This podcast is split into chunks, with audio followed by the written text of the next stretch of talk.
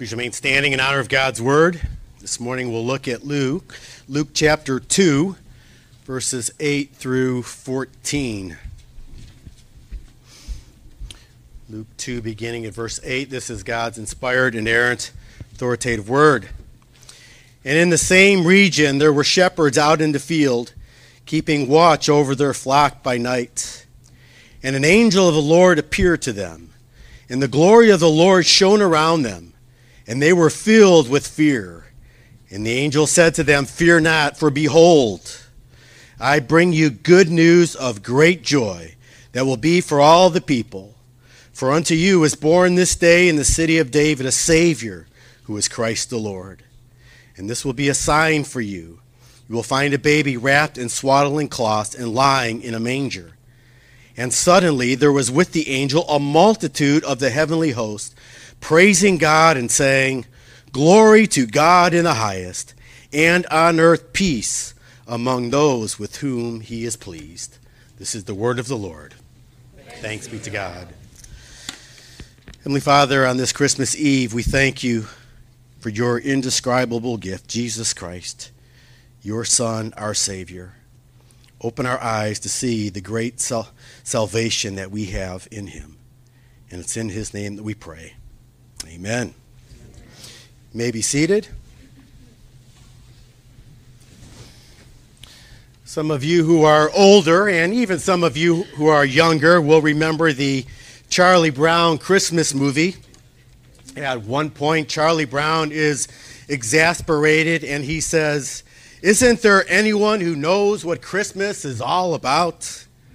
Linus says, I can tell you what Christmas is all about. And then Linus walks to the center of the stage and he asks for the lights to come on. And then he reads the passage that I just read Luke 2 8 through 14. And then he walks back and he says to Charlie Brown, That's what Christmas is all about. And this passage really is a good summary of the Christmas story. And that's what I want us to look at this morning. And if you're taking notes, I have three simple points. Uh, the first one is the time of the message. The second point is the recipients of the message. And then the third is the heart of the message. So let's begin with the time of the message. Verse 8. And in the same region there were shepherds out in the field, keeping watch over their flock by night. So the time of this message is 11 p.m. Obviously, I'm kidding. Uh, but it is not an irrelevant detail that it took place at night. Now, tomorrow is December 25th, and once again, we will celebrate the birth of Christ. And some of you may be wondering why do we celebrate the birth of Christ on December 25th? Commentator William Hendriksen says the decision that Christ's birth occurred on December 25th was reached in the fourth century during the reign of Constantine, the first Christian emperor. It was at this time that the date of the Savior's birth was made to coincide with Saturnalia, the pagan festival celebrating the return of the sun after days of consistently increasing darkness. Have any of you noticed that our days have been getting shorter and shorter and darker and darker? I came across a meme the other day and I mentioned this to Michelle. I said, This sounds like us. The meme says, Every night around midnight, I'm shocked to find out it's only 6 p.m.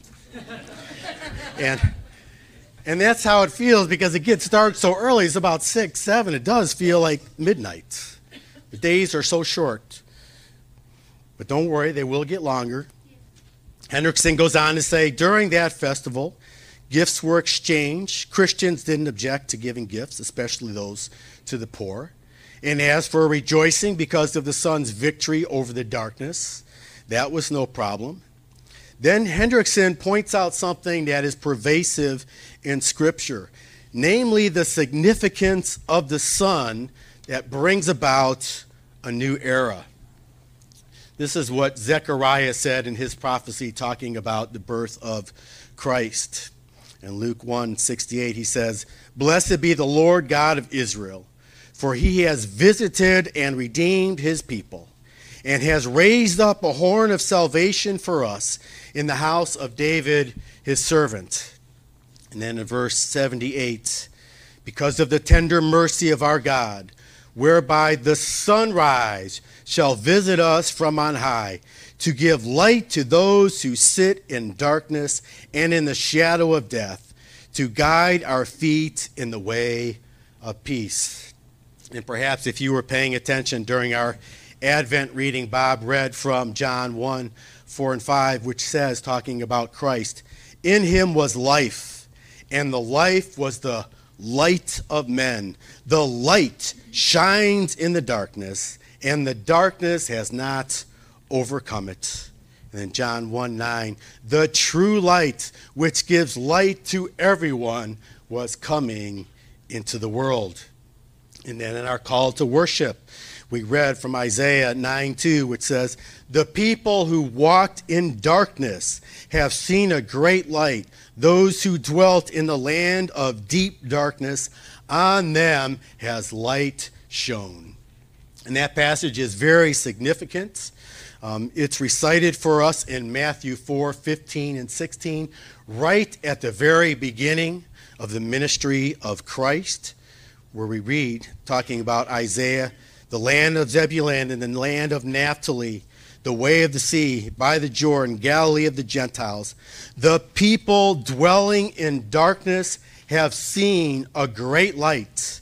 And for those dwelling in the region and shadow of death, on them a light has dawned. So, with the coming of Christ, the sunrise is beginning to shine over the horizon and it will bring about a new era. Some of you are familiar with uh, C.S. Lewis's Chronicles of Narnia.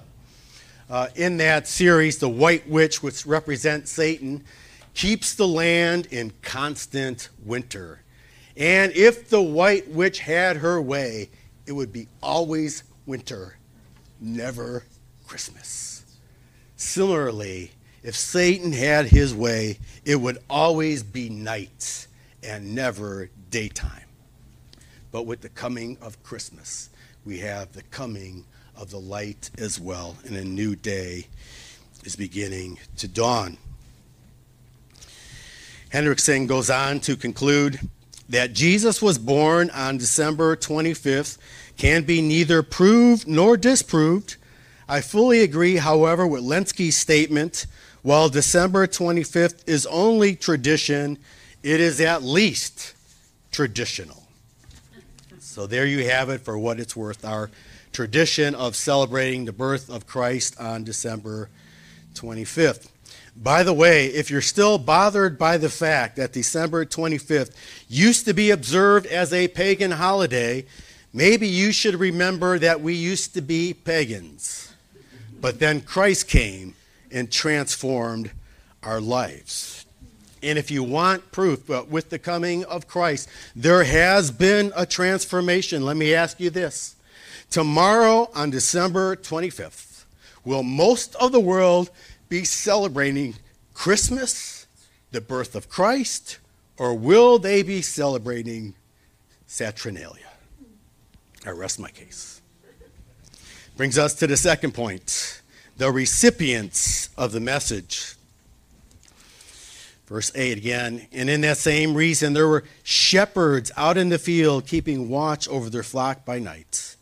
And an angel of the Lord appeared to them, and the glory of the Lord shone around them, and they were filled with fear.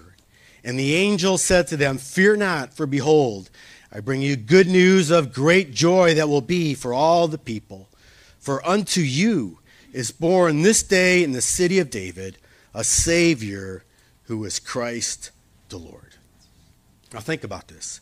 Mary gives birth to God's Son, and the Almighty sends an angel to announce this life altering event that will transform the course of human history to shepherds. Now, to realize how surprising that is, we need to put it in its proper context. This, for our context, it would, it would be something like this A president of a Fortune 500 company has a son. It's his firstborn son, and he's excited. And he calls one of his messengers, let's give him the name Gabriel. And he says, Gabriel, my wife, just gave birth to our first son. I want you to announce the birth of my child. And the messenger says, I'd be happy to. Who would you like me to tell? And he says, I want you to tell the two janitors on the night crew who empty the trash and mop the floors. That's who shepherds were. And actually, during the time of Christ, they were even lower than that. Shepherds were despised by the quote unquote good, respectable people of that day. According to the Mishnah, shepherds were under a ban. They were regarded as thieves. They couldn't give a testimony in a court of law because they weren't trusted. The only people lower than shepherds at this time were lepers. Isn't it astounding that this message of good news, actually the best news ever proclaimed, is announced to nobodies. Nobodies. But isn't that the point? God seems to have a special place in his heart for the poor, the outcast, the downtrodden, the despised of this world. In James 2 5, we read, Listen, my beloved brothers, has not God chosen those who are poor in the eyes of the world? to be rich in faith and heirs of the kingdom which he has promised to those who love him. And then 1 Corinthians 1 26 and following, Paul says, But consider your calling, brothers. Not many of you were wise according to worldly standards. Not many were powerful. Not many were of noble birth. But God chose what is foolish in the world to shame the wise. God chose what is weak in the world to shame the strong. God chose what is low and despised in the world, even things that are not, to bring to nothing things that are. His first message is delivered to the lowly shepherds who were despised by the vast majority of the people at that time. I try to re- imagine in my mind how the the shepherds must have reacted when they heard this good news. Verse 11, once again For unto you is born this day in the city of David a Savior. I imagine them saying, Unto us? Kind of, kind of like look, looking around like, Unto us? Who are we that the Savior should be born for our salvation? Who are we that God should send his Son to us, that we could be redeemed un- unto us. And if they needed reassurance, the angels would have said, Yes, un- unto you. But here's the good news this Savior is also for all of us as well. We read it this morning in our call to worship, Isaiah 9 6. For to us a child is born, to us a son is given and the government shall be upon his shoulder, and his name shall be called Wonderful Counselor, Mighty God, Everlasting Father, Prince of Peace. And we should be astounded. To us, God gave his son. To us, this child has been born. And all of this for our salvation. And we should ask what, what motivated God to send his son for our salvation? And one of the answers is found in John 3:16. I hope you're familiar with it. It says for God so loved the world. Literally in the Greek it's so loved God and, and the love is put first for emphasis.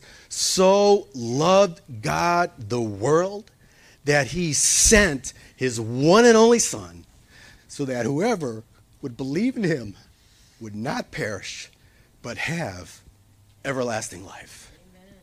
That's what motivated God to send his son. And this brings me to the third point the heart of the message. The heart of the message. For unto you is born this day in the city of David a Savior who is Christ the Lord. The heart of the message is that a Savior has been born unto you. Now, here we're not told his name, uh, but Joseph was told his name when the angel Gabriel came to him.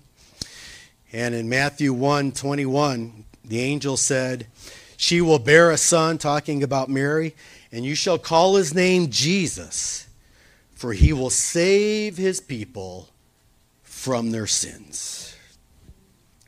I wonder if the concepts of this Savior being born for your salvation astounds you.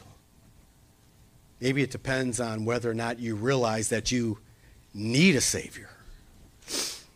Uh, there, there's a great story I like to tell, and you'll have to forgive me because I, I tell this at Christmas because it's the most fitting time to tell this story. But it's about a little boy who wrote a, wrote a letter to Santa. And he said, Dear Santa, there are three boys in our home. Jeffrey is five years old, John is eight years old, and Norman is 11 years old. Jeffrey is good most of the time. John is good most of the time. Norman is good all of the time. I am Norman. uh, none of us is Norman. None of us are good all of the time. We are all sinners in need of a Savior. And if you understand that, you will be astounded that God sent a Savior into the world for us. And you will be even more astounded that God sent his son into the world if you realize just how great your sin debt is. Tim Keller tells this story. Imagine you're, you're going away for the, the weekend and you ask uh, a couple that you know to watch your house for you, and they watch, watch your house. And, and then you come home after being gone for a weekend and they said, Hey, I, I hope you don't mind, but we we got your mail, and as we got your mail, we noticed that there was a bill, and and I opened the bill, and I I wanted to take care of it for you, so I I, I paid the bill for you. So here's the question: because they paid your your bill, do you say thank you so much? That was so kind of you, or do you bow down and kiss his feet? Well, it depends on how great the bill was. If it was just 50 cents because it was a bill for postage due, then you just say thank you. That was kind of you. But, but what if it was your mortgage because you were a couple months late and this person said, not only did I take care of the, the back payment of the mortgage, but I paid off your mortgage, which you were going to be paying for the next 25 years. You say thank you? Or do you bow down and kissed her feet? Your sin debt is like the mortgage being paid off, not just postage due. There was a, a woman in Luke 7 who understood this. It's a great story. Luke 7 37.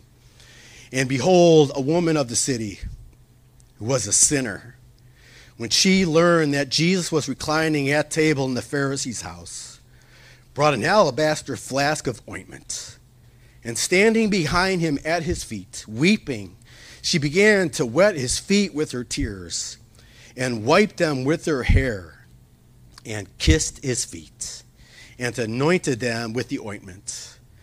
Now, when the Pharisee who had invited him saw this, he said to himself, If this man were a prophet, he would have known who and what sort of woman this is who is touching him, for she is a sinner.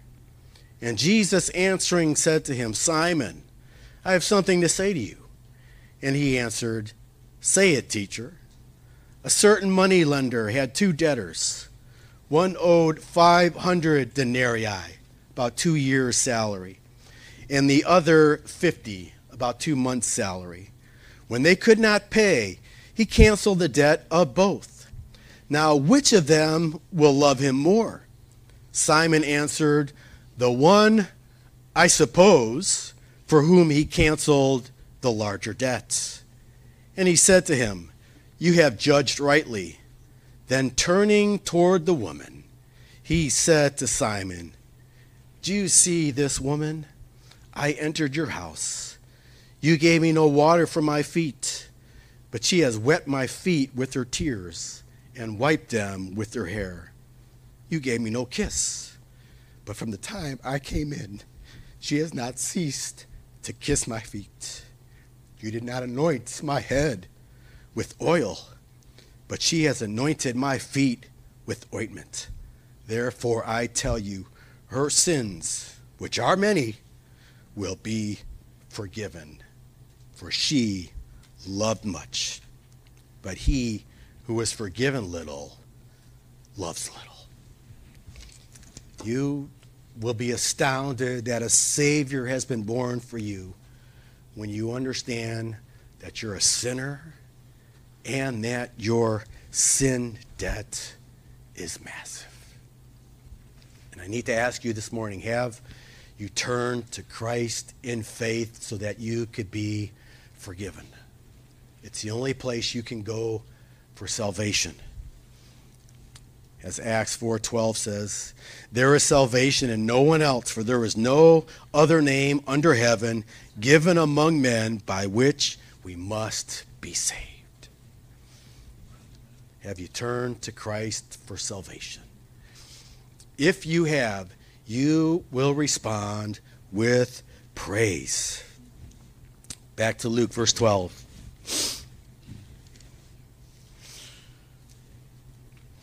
And this will be a sign for you. You will find a baby wrapped in swaddling cloths and lying in a manger.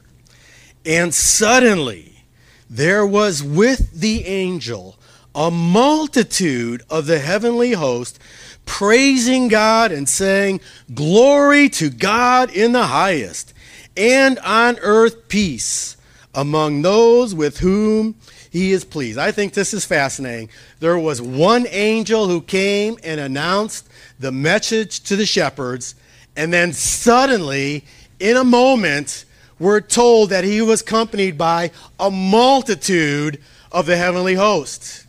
And we should ask ourselves, well, what does a multitude comprise? Five, ten, fifty, a hundred, five hundred? Way more than that. Revelation 5 11, 12 gives us this picture. Then I looked and I heard around the throne and the living creatures and the elders the voice of many angels, numbering myriads of myriads Myriad is 10,000. 10,000 times 10,000, 100 million angels. And in addition to that, thousands of thousands saying with a loud voice, Worthy is the Lamb who was slain. Now, this is speculation on my part here. I'm not alone in this speculation.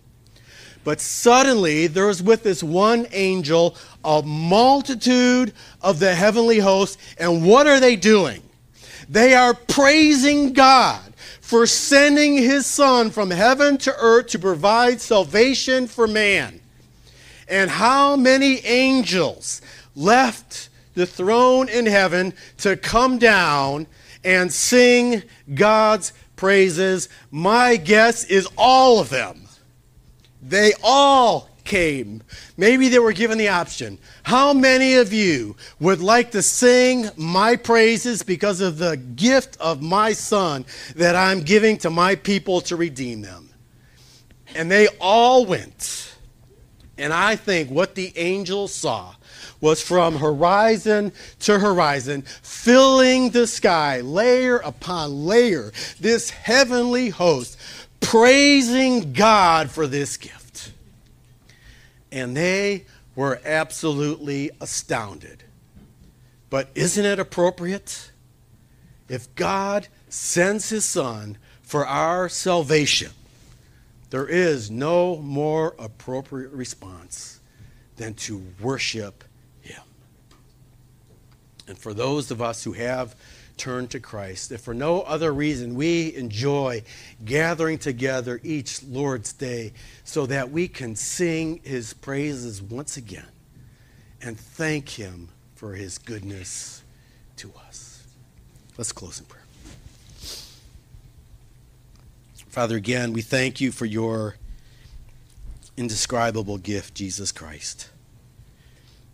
And your love for us is almost indescribable. It is almost beyond comprehension. But we thank you and praise you and worship you for the salvation that we have in Jesus Christ.